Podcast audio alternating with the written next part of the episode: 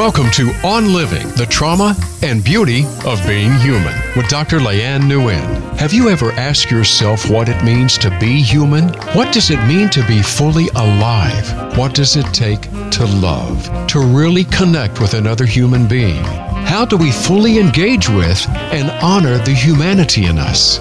It's time to really talk, listen to, and connect with one another. Come join in the conversation with your host, Doctor Lianne Nguyen. Good morning, everyone. Welcome to Voice America. This is Lianne Nguyen speaking to you.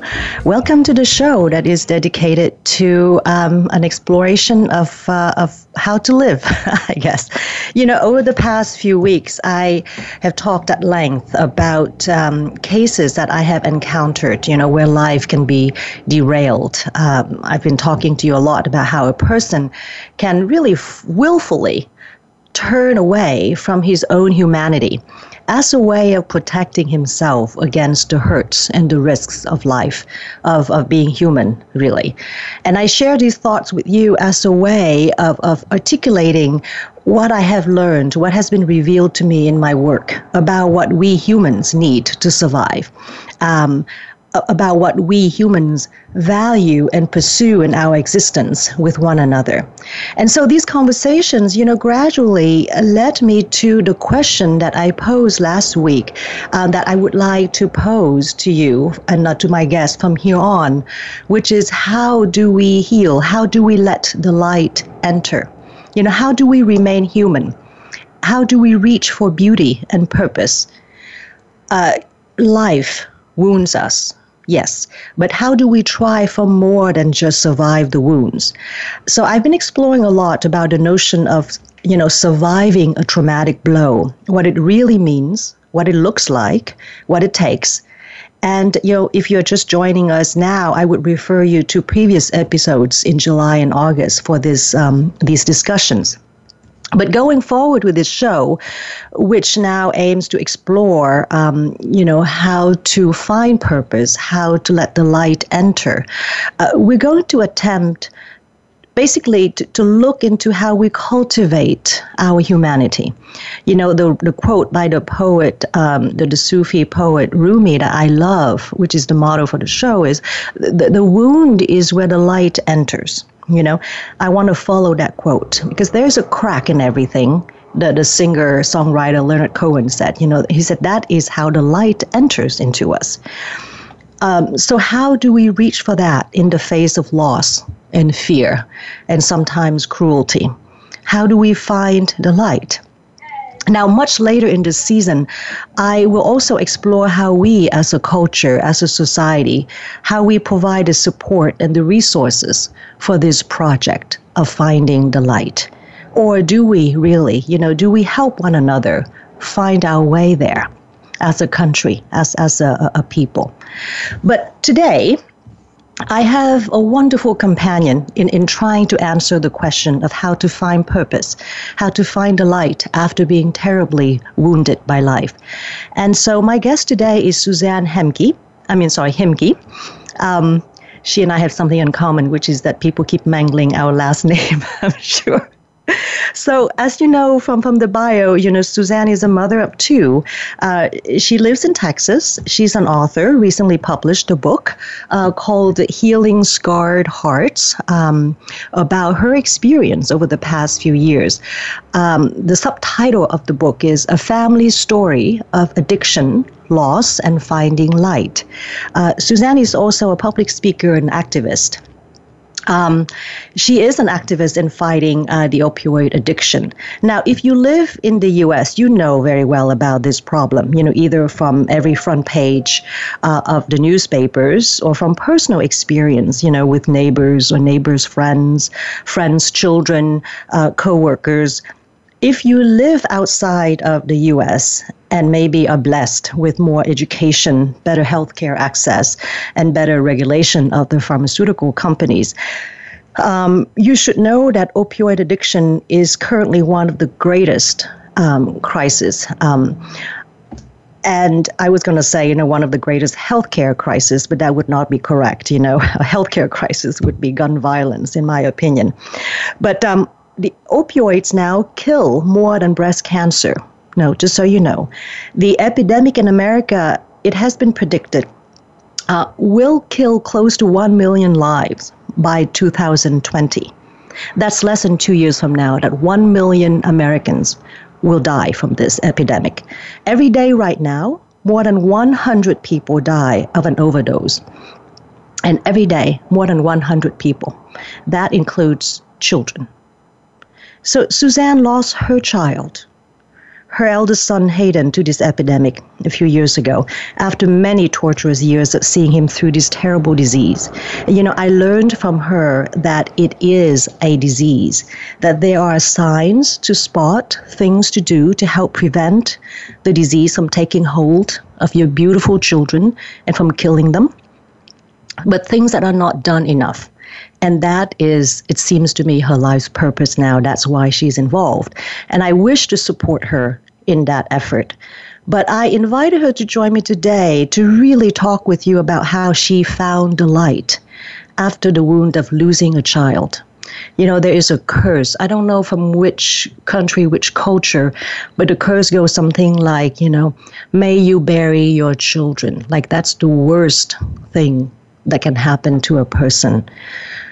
And that happened to Suzanne, but she's here, making a difference in the world. So I want to ask her today to talk to us about how she made her way back, you know, how she did more than just survive uh, burying Hayden, uh, but be who she is now in the world. Uh, there is a lovely quote by Joseph Campbell that Suzanne quotes, uh, used in, in, in the beginning of her book. I, I love that quote. Let me see. It says, "We must be willing to get rid of the life we have planned so as to have the life that is waiting for us." Let's find out. Welcome to the show, Suzanne. Hi, good morning. Thank you, Leanne. Thank you so much for having me and um, uh-huh. and caring and being interested in this, this crisis that we have going on today. Yeah, well, but as I said, you know, today I'm most interested in you. Okay. You know, yes, thank you for in that. In how you made your way, you know, so so to quote by Campbell, you know, to to ha- to live the life that is waiting for us. How would you describe? What's the difference between your life now and before? Are you a different person? Do you approach life differently now?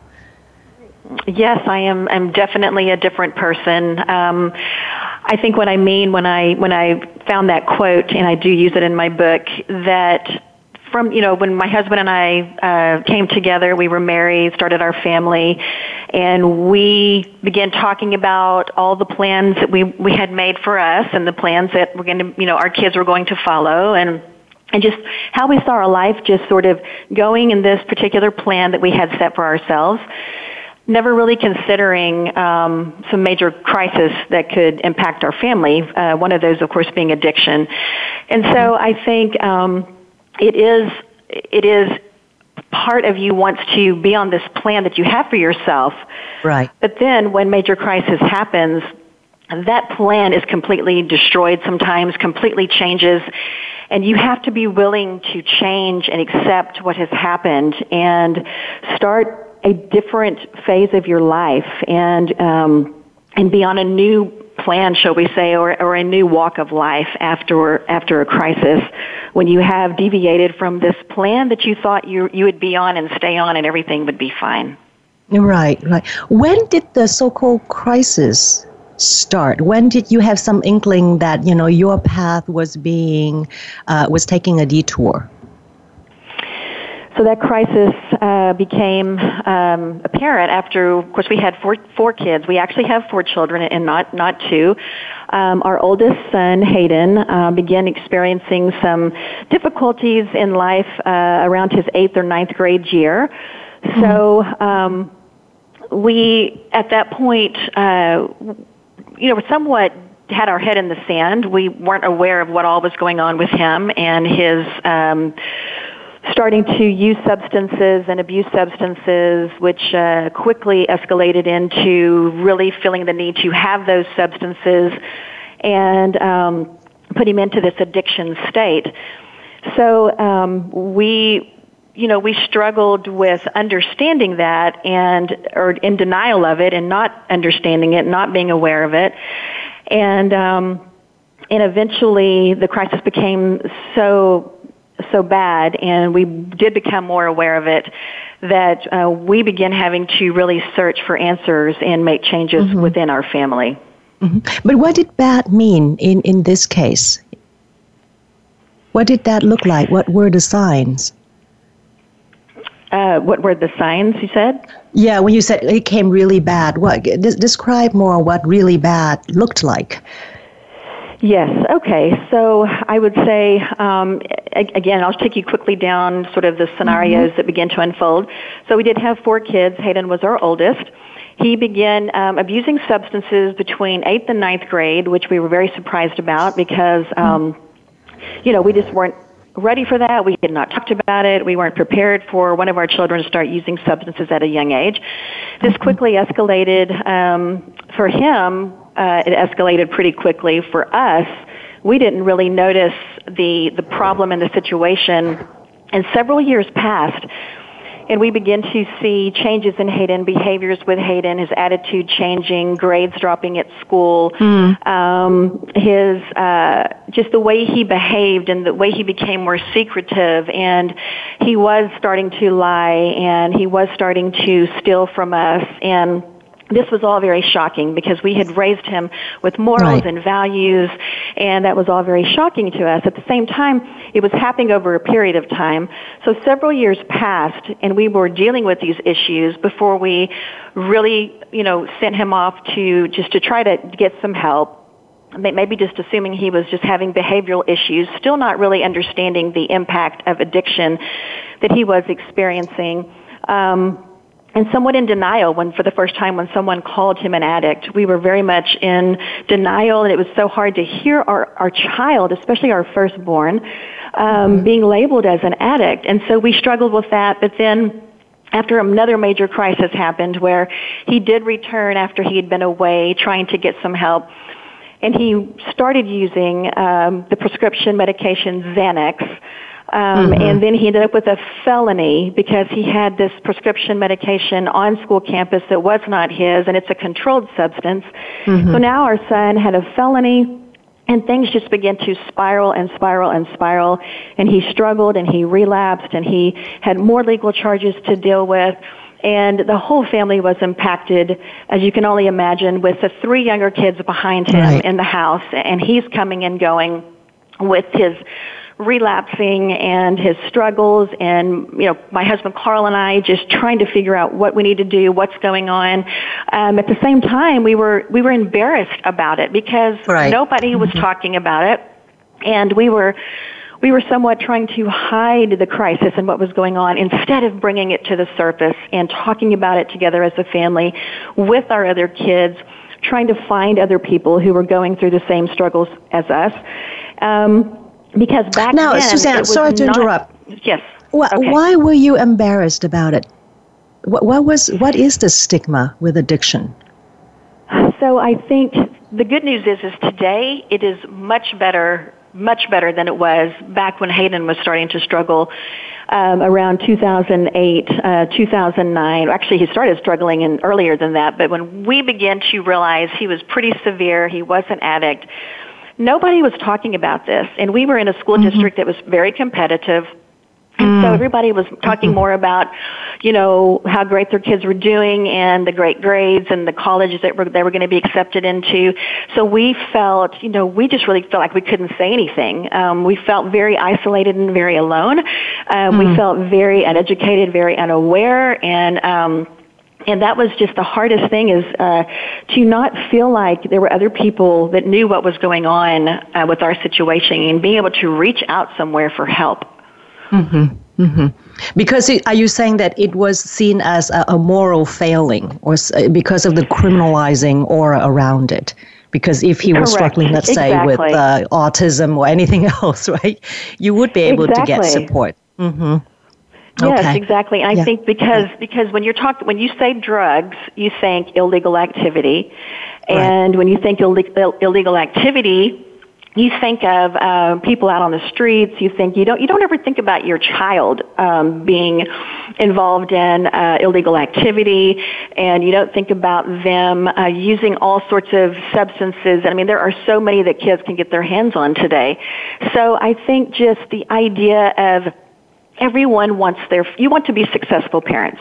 You want to have your kids be successful. You're, you want your parents to be proud of you, of how you are raising your kids. And, you know, I think it's, uh, it's very difficult when parents and families are in crisis to open up, because they, it's the unex, it's the unknown. It's how are people going to respond to me? How are people going to react to our situation? Mm-hmm. Um, and we did experience people who did not understand what was going on, and who would turn away or not even want to, you know, speak mm. or, or bring mm-hmm. the issue up, because it is a complicated issue. So thank goodness. The good news is in twenty sixteen, when this made national news with the opioid right. crisis, um, so many more people are becoming aware and taking notes and thinking about it more, but there is so much work to be done to bring more education, more awareness, and more light to this, the situation that it needs to be, I don't want to say more simplified, but people need to be able to have more simple ways to understand it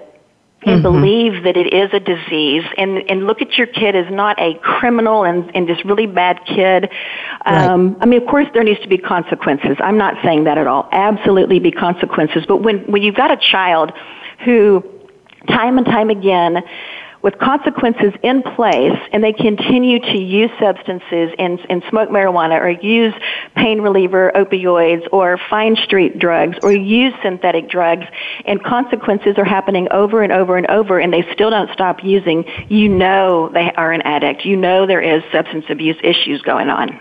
Mm-hmm. And it's not uh, just about free will or self-control. There's the brain chemistry that's been altered. There's a whole social network, right? There's a lot of other factors involved in this thing called being an addict. Yes. Yes, right? Absolutely. It's not just they're, about they're, getting your act together. Right, yeah. Absolutely. And I think, the, and I, I see it now as there is spectrums. There are there are spectrums of addiction. Um, I believe you have uh, various ways that people come into addiction. Um, my son, I believe, you know, starting at a very young age, and genetic factors also play a role with, with people. Therefore, people's genetics are different. The, the phases they may go through are different. And that's why you have, you have addicts that can recover and stay clean. And you have a lot of addicts that lose their life to addiction. So I think there are factors such as genetics, um, I think, you know, somewhat social factors also. If, if a if a kid is more social, more outgoing, um, I think sometimes that can pose more problems. I also believe um, a child's makeup, whether they seem to be uptight or anxious, can also impact whether they try substances or not. So there are these different avenues that pull people into substance abuse, and then once someone is pulled into substance abuse, yes, their genetic makeup and their genetic factors will have, will impact or, or, or kind of put this person down the road that they are, are going on. And for a lot of people, that addiction, um, is something they, I mean, addiction is something everyone battles for the rest of their life. If they've been addicted to something, but I believe some people's struggles, um, like we considered our son a chronic relapser. Um, and a chronic relapser, you know, after his fourth, you know, third, fourth rehab, um, and there is those consequences, there's that high, high risk of, of relapsing again, especially if, mm-hmm. especially if people don't have tools and they're really talking it out and they're really communicating and, uh, and just focusing on staying clean. You know, this is day to day for, for many people. Mm-hmm. Yeah. Uh, we're due for a break now, Suzanne. Let's break for a couple of minutes. And when we get back, tell, tell us more about your struggle, you know, going through these years with him. Okay? We'll be right back. Sure. Folks.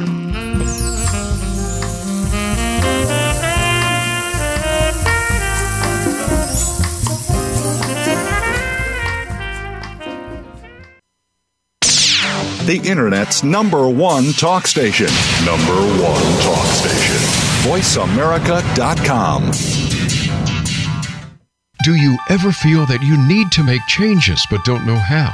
Ever wish for someone who can help you find true purpose and make new choices? Doctor Nguyen is this person. Her passion is to help people bridge the gap between where they are and where they want to be. With Doctor Nguyen, you will enter a conversation that is unlike any other. You will make contact with yourself at a depth you never thought you could. You will give yourself an encounter with new thoughts, deep questions, and a renewed faith in your birthright to live the life you are meant to live. Doctor Nguyen's practice has been available to people from all over the world, across cultures and identities. She has built it as a lighthouse and a safe haven to give the deep support and clarity so you can fulfill the promise that you once made to yourself, to live your purpose. Whether you are in New York City or anywhere in the world, visit her at D R Lianne dot com. You can also contact her for a free consultation in person or on Skype. The website again is D R L E A N H dot com. Want an insider's pass to everything that goes on in Hollywood? Join Summer Helene every week for Behind the Scenes. Summer Helene is known as the Duchess of Hollywood because she knows the insiders, legends, and celebs, and brings the stories, the gossip, and the backstage scoop. It's the real Hollywood, though, so this program is for adults only. Behind the Scenes can be heard live every Friday at four p.m. Pacific Time and seven p.m. Eastern Time on the Voice America Variety Channel. Every day, we're surrounded by technical buzzwords and jargon that can go way over our heads. Now, there's a show that brings it all back down to earth. Tune in for Today, Tomorrow's Technologies with host Jose Negron. We'll not only explain the new technologies that are shaping our world, we'll give you the benefits and backstory of these technologies. Listen for T three with Jose Negron, live every Tuesday at noon Eastern Time and nine a.m. Pacific Time on the Voice America Variety Channel. Streaming live, the leader in Internet Talk Radio, voice america dot com.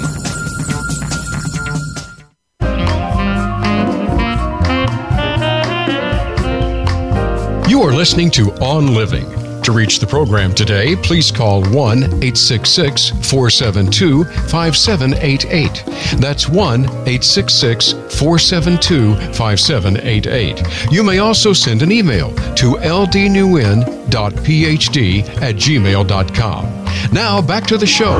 Here again is Doctor Lianne Nguyen. Welcome back. Suzanne, you know, your book details uh, really so well and in such a wrenching way, you know, the, the, the process. And you're mentioning now, you know, that Hayden went through many, many relapses. So he was, we can glean that he was suffering, you know, going through all mm-hmm. of that. But what was, how about you? Do you still remember the process for you, accompanying your child through all of this while dealing, right, learning and, and kind of catching your breath? Were you able to catch your breath at all? So, yes, there was those times. I mean, it was an awful, and very, you know, and I look back now and it was an awful eight years. Um, I think oh my God, while we eight were years. living... I didn't I'm sorry? realize that. Eight years. I didn't realize that. Yes, yes, that was, it was uh, an eight-year, long eight years for our family, um, and we were, like you said, we were we were learning as we went, and um, we were not talking to a lot of other people, and so we were we were just sort of trying to, to do this on our own. Um, eventually, of course, when we began putting Hayden um, into rehabs, um, we began to learn a little bit more um, at the time, and, and began doing our own research and. And trying to, uh, my husband and I worked together, you know, pretty much as a team, trying to understand what we were dealing with. But, um, oh goodness, I mean, Hayden was such a, a great kid when he was, I mean, I was he's a great kid who ended up with a, a, a terrible disease. He was very funny. He was very loving. We were very close to him. Um, He could light up a room. He was very entertaining. He was loved very much by the entire family, um, and his brothers and sisters enjoyed him. And so he, he had a good heart. And then when he began struggling, uh, it was very, very hard to, to see him decline. And when he was on substances and, or abusing substances, he became a, a different person. He was angry. He was uh, irritated easier. Um, like I said, it, you know, he was lying and stealing, and it was just not the kid that we knew he was, and definitely not the kid he wanted to be. Um, So this process was very difficult for us to live in. It also impacted the rest of my kids in various ways. Um, and I think, uh, you know, and had those times when he did get clean. And uh, the long, you know, we finally put him in a, a very long-term rehab. His fourth rehab was a uh, little over a year, and he lived at this facility. He was able, he was, he had been using um, heroin, and that's the, Uh, the substance he, his substance of choice before he went into this long-term rehab was heroin. Mm-hmm. And so it took him several uh, weeks to come off of the heroin. But once we began finding or seeing our son come back to us again when he was clean, we were able to spend a lot of time talking with him and um, understanding, you know, what was going on in his, he- in his head as best we could. Um, So he was clean uh, for almost two years, and about a year and a half of that, he was clean in a rehab and getting life skills and, you know, getting these tools to use and learning, um, you know, how to stay clean. And then he spent another um, six months at a sober living house when he came out.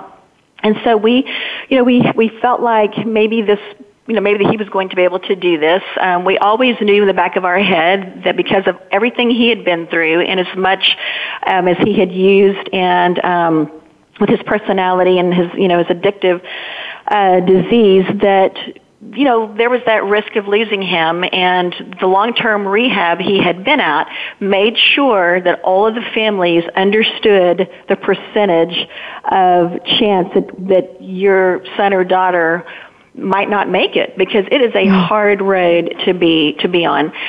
So, um, so when he was so you clean, knew. He did, so, sorry to interrupt. You knew at some point that you could lose him, that he could die from this. Yes, absolutely. Um, I would say, you know, I would say several years before we did lose him, we did. We became aware of that, and we knew his struggles and his battles, but, you know, we also knew there was, there was hope there, because there are, there are tools that addicts can use. There are life, um, life plans that an addict can put themselves on to help themselves, um, have a better chance of sobriety. There's, you know, what who you surround yourself with. Um, if you, you know, a person with struggling with addiction has to stay very busy and keep themselves occupied and find hobbies and um, just try to keep your mind from thinking about using, basically. Mm-hmm. So, mm-hmm. Yes, we became aware that that could happen. I mean, of course, as parents, and he's our child, we wanted desperately to have that hope that he would that he would make it and that he would come out on the other side. He would be able to stay clean. And um, he very much wanted that himself. Um, mm. He wanted to be able to help other people and, and share his story, which he actually was able to do that. Uh, one time he did speak to a crowd of um, people who were struggling with addiction. So he very much wanted to help other people, and he wanted to be able to, to share with them um, his struggles and, and just connect mm-hmm. with them and, and try to help others. Um, at the same time, a lot of times what comes with addiction is legal charges. Yeah. And with legal right. charges, as, as you know, um, brings a lot of anxiety. There's a lot of pressure. There's a lot of stress, especially with someone who is um, an addict and, and has been, you know, in substance abuse. So he did have his own legal charges, uh, which he was dealing with, um, especially when he they, they put his legal charges on hold while he went to rehab. But then mm-hmm. when he came out, he had to immediately go back on probation. He had to immediately start the range of things they have you do when you're on probation. And so he was under a lot of stress, um, trying to, to, to meet a lot of demands right. on him. School, right. school, he was trying to get back into school. He was trying to hold a job. He was trying to keep up with probation. He was trying to, um, uh, drug testing. You have all these, these things that, uh, that, and the stress, I believe, on him is what, right. you know, goodness. Just basically finally, trying um, to, to, to handle, to manage life as an addict and An, a convicted felon. Yes, that is quite exactly. a, a lot for a kid to deal with. But yes. you, how did you uh, deal with that knowledge, as you said, that, that you know, my, my son could die from this? How did you kind of keep going while holding sure. on so to that, you know? You know, and I, I totally understand that. And I, and I write about this in my book because I, I believe, or I feel like what we were doing is we we were trying to almost have two, two lives. We had the life mm. that we wanted our other kids to have, and we still wanted to be, you know, as normal of a family as we could be. We still wanted to be involved in activities and get our other kids in sports and make sure, you know, all their needs were being met, and um and make sure that we did not keep them from the life that, you know, that they could have and, and wanted to live. And then we also had the life, I say, that was more with Hayden. You know, we, it was like Hayden was still in with all the family at various times, but there was also this separate, almost separate life with Hayden where he was going through so much, and we were trying to work with him. So for me as a mom, trying to balance all the different ages of kids, because we did have four kids ranging from, at the time when Hayden began his substance abuse, I had a, a, a toddler. And then, um, so he, so my, my youngest was ten years behind my oldest son, Hayden, who started his addiction. So, okay. um, and the other two were right in the middle. And mm-hmm. so, um, we were trying to, to do as much for them as we could. I was, um, my husband just continued to work, and I continued to stay, I did continue to stay busy with my activities and my hobbies, and I did have friends uh, that I began talking with, and they began hearing the struggles we were going with. Um, so I did slowly begin to do that. Mm-hmm. And then just praying. I mean, I, I, you know, I have my faith, and I, um, I very much believe that that God was present in my life, and um, I began praying and just holding on to, to prayer, and then, um, you know, also just um, trying to keep everything as normal as possible. But what I feel like we did not do is, again, we did not, when Hayden started having his struggles, we didn't take all of us to the table, all the other kids as well. We did not all sit down and discuss what was going mm-hmm. on and what this crisis was and what did it mean for your brother. You know, we were talking to other kids, mm-hmm. what, it, what what this means for your brother, what your brother is going through. And now that we know your brother is struggling with this, you know, let's all talk about this. We want you kids to understand what he was able to start using and what he um, has quickly developed into with his addiction. And just, we did not do that. And I think that's a big part of my journey and my story, and my desire is now is to really help families to understand before the crisis happens, sit down as a family, sit down with your kids, educate yourself, be aware of of all kinds of substances that can be abused.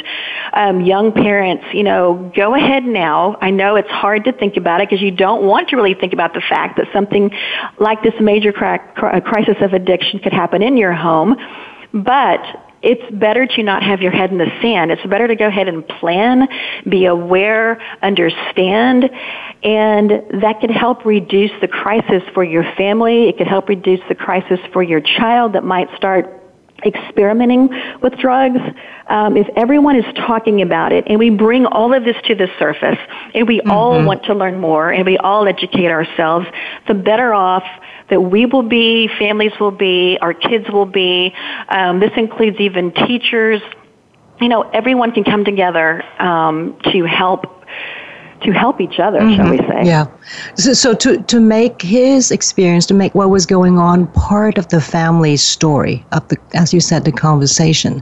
It's interesting that you mentioned this because one of the things that I keep harping about really, you know, on, on, on the show is the... Um, The, the silence, you know, or the silencing that happens when something yeah. terrible happens. And and that really, that is, in a way, the more terrible wound. You know, you isolate yourself, right? And and the thing that just happened be- just remains a mystery and, and, and just something that haunts you instead of, as you said, just sit down and make this part of our yeah. family conversation and be in it together and share in right. the meaning-making and the coping.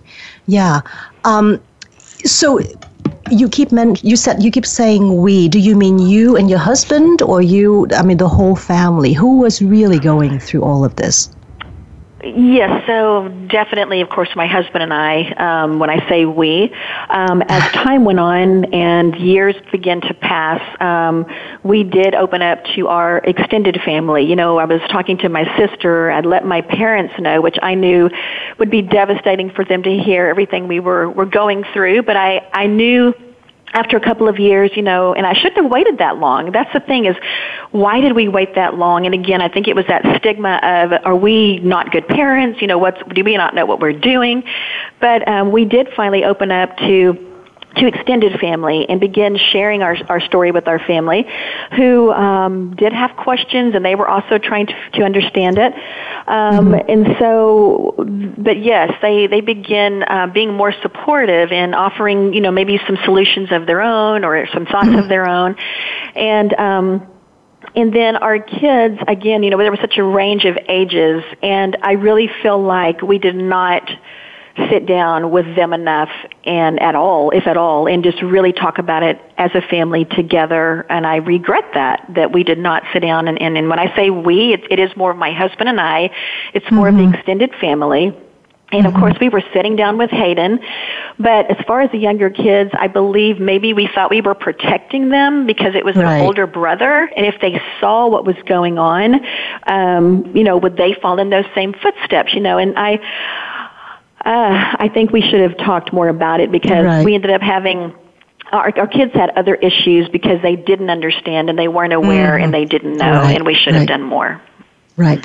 Because as it was, also one thing that I, I, I know about children is that they they know things. They know more than they say. And your three mm-hmm. kids probably were having their own questions and their own process. They they could not articulate or share with you. So everybody was going on right. his her own tracks. Yeah. Right. Um, and I think it was almost as if we were trying to, you know, I would talk to my daughter kind of by herself, and then maybe my other son by his, and then my youngest daughter, I was trying to just kind of explain it to her. And so it was, you know, I was talking to them, but it was more just kind of one-on-one, where I really think it would have been very beneficial when one person in the family is having a struggle and a crisis that you all come together at the same time and, and discuss it so everybody's on the same page and they don't feel guilty and they don't feel like they're being an enabler and there's there's mistakes, you know. And so um, so very much I believe in, you know, you definitely need to talk one-on-one, but you need to have those group conversations. Mm-hmm. I'm just thinking now, realizing now that the whole experience probably taught you a lot or, or changed your views about parenting. Did you learn a lot about that? Did you have to change your ideas?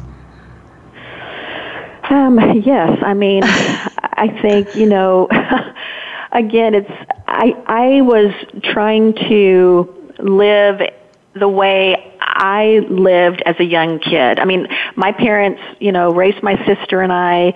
Um, it was very easy for them. I don't say very easy, but it was just a different path that they, that I was on than that my kids were on. Um, and so I was trying to parent just like I thought my whole plan was just going to fall into place. And so um, I didn't really, you know, I, I don't, I, I didn't evolve or change enough with my surroundings and what was going on around me. Um, I think I was more kind of set in my ways, where now all that we've been through, all we've learned, Um, I am so much more open. I am open to other people. I am open to other ideas. I am open open to uh, other opinions. Um, I think I think we have to, uh, or for me personally, um, knowing that there are other ways to look at something, and there's so much more to be learned, and there's there's so much more that I can keep educating myself about now, that I continue mm-hmm. to look for ways to understand um, health, mental health, um, addiction, substance abuse. Um, so I've just become very proactive to learn and to understand what other people are going through, and um, in ways that, you know, that I can help. I, I very much mm-hmm. want to. to be there and, and help and, and make change and and do what I can. Mm-hmm. Yeah. How old are your children now? Um, you say how old are the other children? Yeah. Yes, so our son Landon is um, now twenty-four. Our daughter is twenty-two, and then our other youngest daughter is sixteen and still in high school. Okay, okay. Uh, do you consider them sort of launched? Yes, are you done with you know, parenting? I, well, of course, I, I'm not sure you're ever done with parenting. And again, I know, it was um, supposed I, to be a bad joke. I, and again, like I said, because we still have two young adults and I still have a teenager, I right. still have to very much be living in reality and being aware of what's going on in society and what's being in, in social media. And, you know, there there is so much change that continues to occur that I now, if I sense a problem or sense a feeling from one of my kids, I immediately want to just talk about it. I want to just say, hey, you know, this is kind of what I see or what I think. Tell me what, what you want me to know or what I can do differently. Mm-hmm. So I think just when you, you know, when I see an issue now, I quickly want to try to address it and try mm-hmm. to be open to it and make change and discussions. I mean, I think we have to, to be that way with our kids today, especially because if they're not open to, to talk with you, um, they're going to hear all kinds of information from someone else and, and somewhere else. And so um, I think I'm just much more open to talk yeah. to people um, for sure, especially my children. And we can never underestimate, you know, the value of just being curious and interested in another right. person's experience, right. especially your children's. Yeah, absolutely. Yeah. And I'm glad you brought that point up because I, you know, I want parents to know that yes, you can, you can do a lot more. Um, you can start having the conversations. You can become more aware. Um, you know, you have all these avenues that you can use. You can sit down with the kids. Your kids can learn more and know more. But yes, there are those kids that are still mm-hmm. going to experiment, that are still very curious. That that's just part of their personality. It's part of their genetic makeup. It's part of who they are. And so the point is, though, if the kid is more aware of how they are feeling, and if the parents are more aware of of, of everything that, that these kids can get their hands on, you mm-hmm. as a parent can recognize issues earlier, and you will understand that the, the, the, the earlier that you discuss it and bring it up with your kid and talk about it and even seek outside help, the better off the family can be, and, and, and definitely the person abusing the substance. Um, And so um, it is a mm-hmm. joint effort, but parents need to know how to recognize if their kids are experimenting and uh, abusing substances at a young age and even at an older age. We just need to be aware of that. Right. Yeah. You know, we were due for a break uh, three, four minutes ago, and my plan was just to ignore it. But I think the, the, the sound engineer is having a heart I, attack. I, I so no, no. I'm sorry. I'm very passionate about this topic, as you I can know, probably and I'm just hear. Loving talking, you know, and so, but you know, the poor man is like having a, you know, an epileptic seizure. So let's take a break now. Sure. And absolutely. We'll be back I in totally a few understand. Okay. Okay. Yeah. Thank you.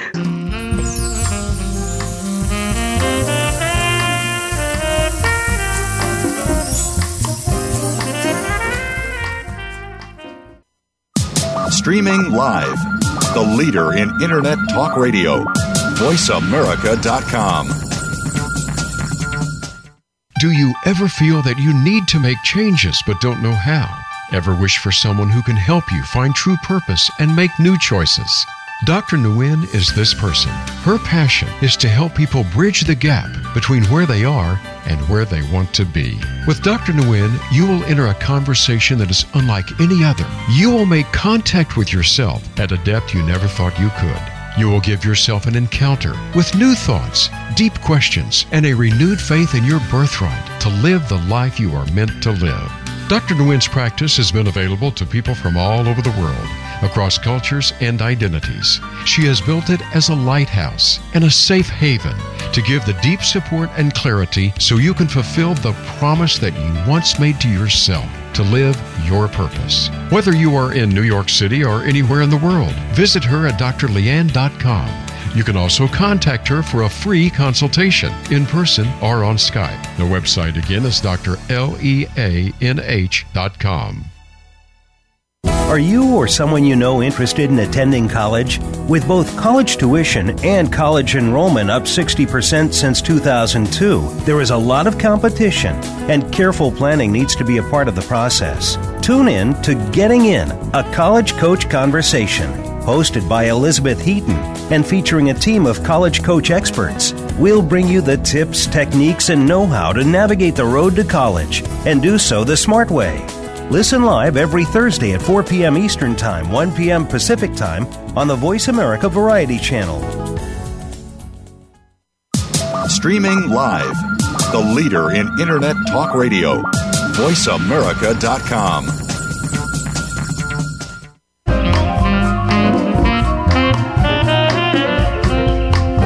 You are listening to On Living. To reach the program today, please call one eight six six, four seven two, five seven eight eight. That's one eight six six, four seven two, five seven eight eight. You may also send an email to l d nguyen dot p h d at gmail dot com. Now back to the show. Here again is Doctor Lianne Nguyen. Welcome back. I'm talking now with Suzanne Hemke, um, by the way, who just uh, had a book out a few months ago. And Suzanne, I hear that it's doing well. The book is picking up really a full head of steam. And then you're also going to be talking um, at the end of the month in Dallas at a conference called Let's Talk Opioid. Is, am I right? Yes, that is correct. That is definitely okay. correct. And yes, not only, um, you know, the book, uh, when I first wrote the book, um, was just to share our experience and share how things evolved um, through time, and just to to let parents know, you know, what it means to have a child that's an addict, and um, and how, you know, how to recover after losing him. And I mean, we just, there's so much, so many topics in my book, um, but I've also had parents that are now reaching out to me and saying, you know, we're having trouble with our kid. He's, he's, he or she is abusing substances, and we've been, you know, grounding them and trying to work through this. And we've read your book, and they have read your book now, and we are actually able to start discussing this and um, and talk about substance abuse and addiction with our kid. And so I just never really thought about the fact that my book could be used as a tool and a guide, um, because mm-hmm. it is our personal story. And so um, I feel very um, I feel very elated that, that parents are saying, you know, we are now able to talk with our kid, and they've read the book, and we're all coming together, and it's helping. So that that's very much good news to my ears. Yeah. Now, you did not know, you did not plan on being an author, right? You, no. you you mentioned at the beginning of the hour about, you know, you had a life planned with Carl, and, you know, you had ideas and, and so on, just to be an ordinary, normal family. uh, right. And so what mm. what was, when did you, I guess let me just rephrase it, the, the, the writing of the book, what did that mean to you? Oh, goodness. So, yes. Like what were you, you said, trying I, I to never, do with it? I never, I never dreamed or thought I would be an author, especially not of such a, a serious topic. Um, I, I like to do interior design. I love, you know, I loved home decorating and home building, and that was where I was sort of uh, dabbling in. And then, uh-huh. you know, when we start living in this crisis, and then after we come on the other side of the crisis, um, and I began, you know, I had about a year, especially after my losing my son, that I just would sit and think, and I would, I would write, you know, start writing poetry. I mean, for me, it was just comforting to write a song to him, or a letter to him, or write a poem about him, or the struggles that we had been through. So I did that just to help myself cope and recover. Um, and then as time went on, I just thought, man, I really need to, I really need to tell people, you know, what I know. And so I began actually speaking to um, kids. Uh, my first time I actually spoke was to some kids who were in a, uh, a troubled environment, and I wanted to share my son's story, so I did that. And then I spoke to some parents uh, for Red Ribbon Week uh, one year. And then finally, when the opioid crisis really made the news, I just thought, man, there are so many people dying from this. What what can I do more? And I... I tried to sit down and write a book, and it was it was hard, and so I would stop, and I just I kept going, but finally I decided to push myself through it, and I had to completely relive everything in my yeah. head, because I wanted to make sure I got the information out that I thought was extremely important. uh, which was our, our life story, that those eight years. And um, I just, it began to happen. It just began to flow, and uh, I was able to get it out of my head and onto paper, uh, which was extremely difficult, but I pushed through that, and um, I'm just very relieved and glad that I that I did, and I can I can hopefully help a lot of other people and families and kids mm-hmm. and anyone in this walk of life right now, yeah. which there it's, are many struggles. It, so it was quite a, a, a long distance from the isolation that you experienced at the beginning of his illness. You said, you know, there was yes. no one that you could talk to. You didn't care, dare to, to say out loud that there was this right. addiction going on. And then mm-hmm. fast forward to, you know, almost ten years later, here you are, going all over the country speaking of your experience, right? That's that's quite a journey. Uh, yeah. Do you still talk to Hayden now? Goodness, you asked that question. Um, yeah, I do. I do, because I know, uh, and I apologize for getting emotional. Um, not that I need to, but I, I will. Um, I know He's Hayden still with would you. Be... Yeah. Okay. Yes, I do talk to Hayden. And I'll say, hey, Hayden, we're doing this. Um, I know he would be um, very pleased. I know he would be um, very open that his story is being shared. Um, he even said that to me. Um, you know, I wanted, I wanted the people to know, and I want to be able to tell them, but because he was not able to do it personally, I yeah. felt a, um, a very strong need. He and I were very close, and I, I do talk with him, and, and I say, hey, Hayden, we're doing this, and I keep a picture close at hand, and uh, I feel like he's still in my heart, and he's in my soul, and we do this together to benefit other yes. people and to help other families. Yeah, and it's it's really amazing that you're doing this, because you, in doing this you make sure that his story stays alive, that he continues on, that he continues to be a part yes. of the family. Yes, correct, absolutely. Yeah. And, you know, I think even though we had those very difficult eight years, what is important for people to know is that we did mourn his loss, and we did come to grips with all that we had been through, and we went ahead and pushed through the pain. We we worked together. We talked to each other. We all had our own ways of dealing, but we allowed each other space to deal and to mourn. Mm-hmm. And because we did that, um, we did not rob ourselves of the wonderful memories of Hayden and the joy he brought the family and the laughter. And we will still say, what did Hayden say? What was that quote he always oh, said? Uh-huh, and, uh-huh. Uh, one of us would That's... remember it, and we all just start laughing so hard, and we can we can see him, and um, and he touched us in a, a very special way before his disease overtook him, and he had such a difficult battle. Um, he's very funny, and uh, we remember Hayden that way, and the joy that he brought all of us. Mm-hmm. And do you, when you look at your children now, the three of them, do you think that they have been much um, changed by the experience too? Have they grown stronger yes, because I, of I, that?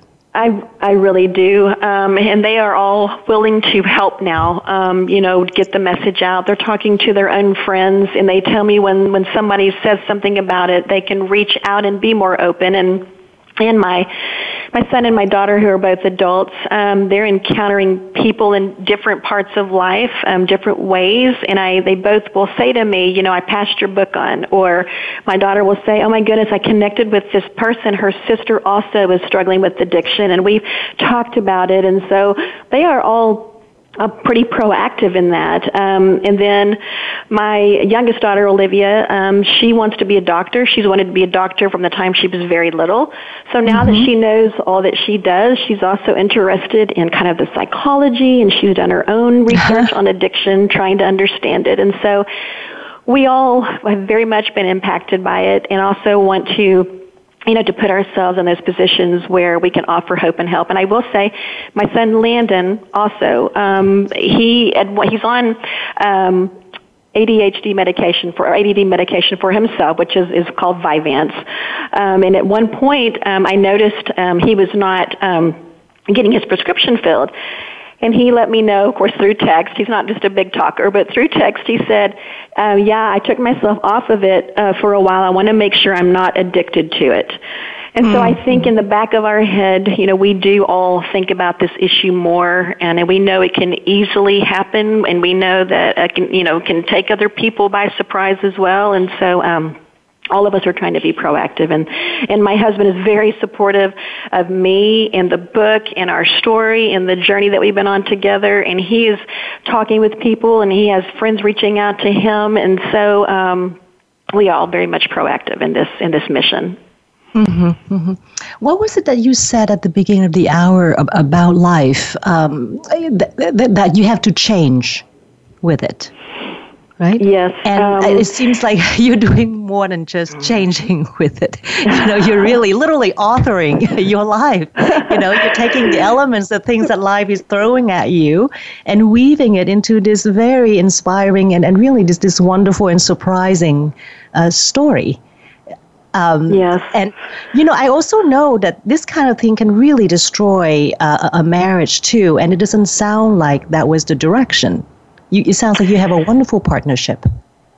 Yes, we, we do have a wonderful partnership. And, you know, we were high school sweethearts, and uh, uh-huh. we were always very much interested in the other's interest. I mean, I say, you know, my husband um, would ask me how what was going on with me, and I would talk with him about his work. And um, we were always interested in each other. We wanted to make sure we spent time together. You know, we kept dating even amongst the crisis.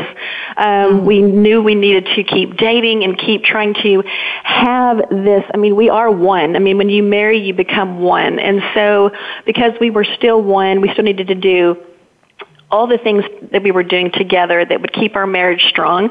Um, and I, I say, you know, not only husband and wife, but we did we did become a team. I mean, we mm-hmm. it was like he would he would say something, and I he would bounce it off of me, and, and I would, you know, think about it, and I would give him information back, and we would just kind of go back and forth with uh, trying to figure out what we mm-hmm. needed to do. So, um, you know, we very Great. much are... are glad that we worked as a team, stayed together, pushed through this together, and we are, I mean, I know it maybe sounds silly to say that we are more in love now. I mean, we, we pushed through this crisis, and we've come out of this crisis, and um, and I think we just, uh, we still love each other, we still um, can yeah. enjoy life together.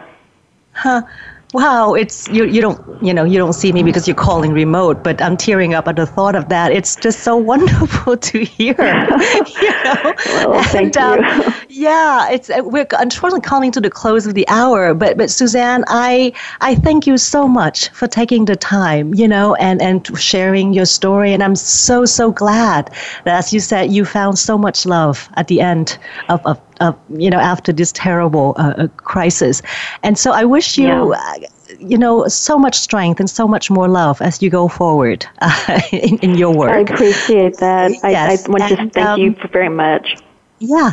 And so, uh, folks, we will return next week uh, with another exploration. And until then, I, I wish you all out there a lot of love and beauty as well. Enjoy your family. Enjoy your friends. Bye-bye for now. Thank you for tuning to On Living, the trauma and beauty of being human. Please join Doctor Lianne Nguyen again next Thursday at eight a.m. Pacific Time and eleven a.m. Eastern Time on the Voice America Variety Channel. And enjoy being alive.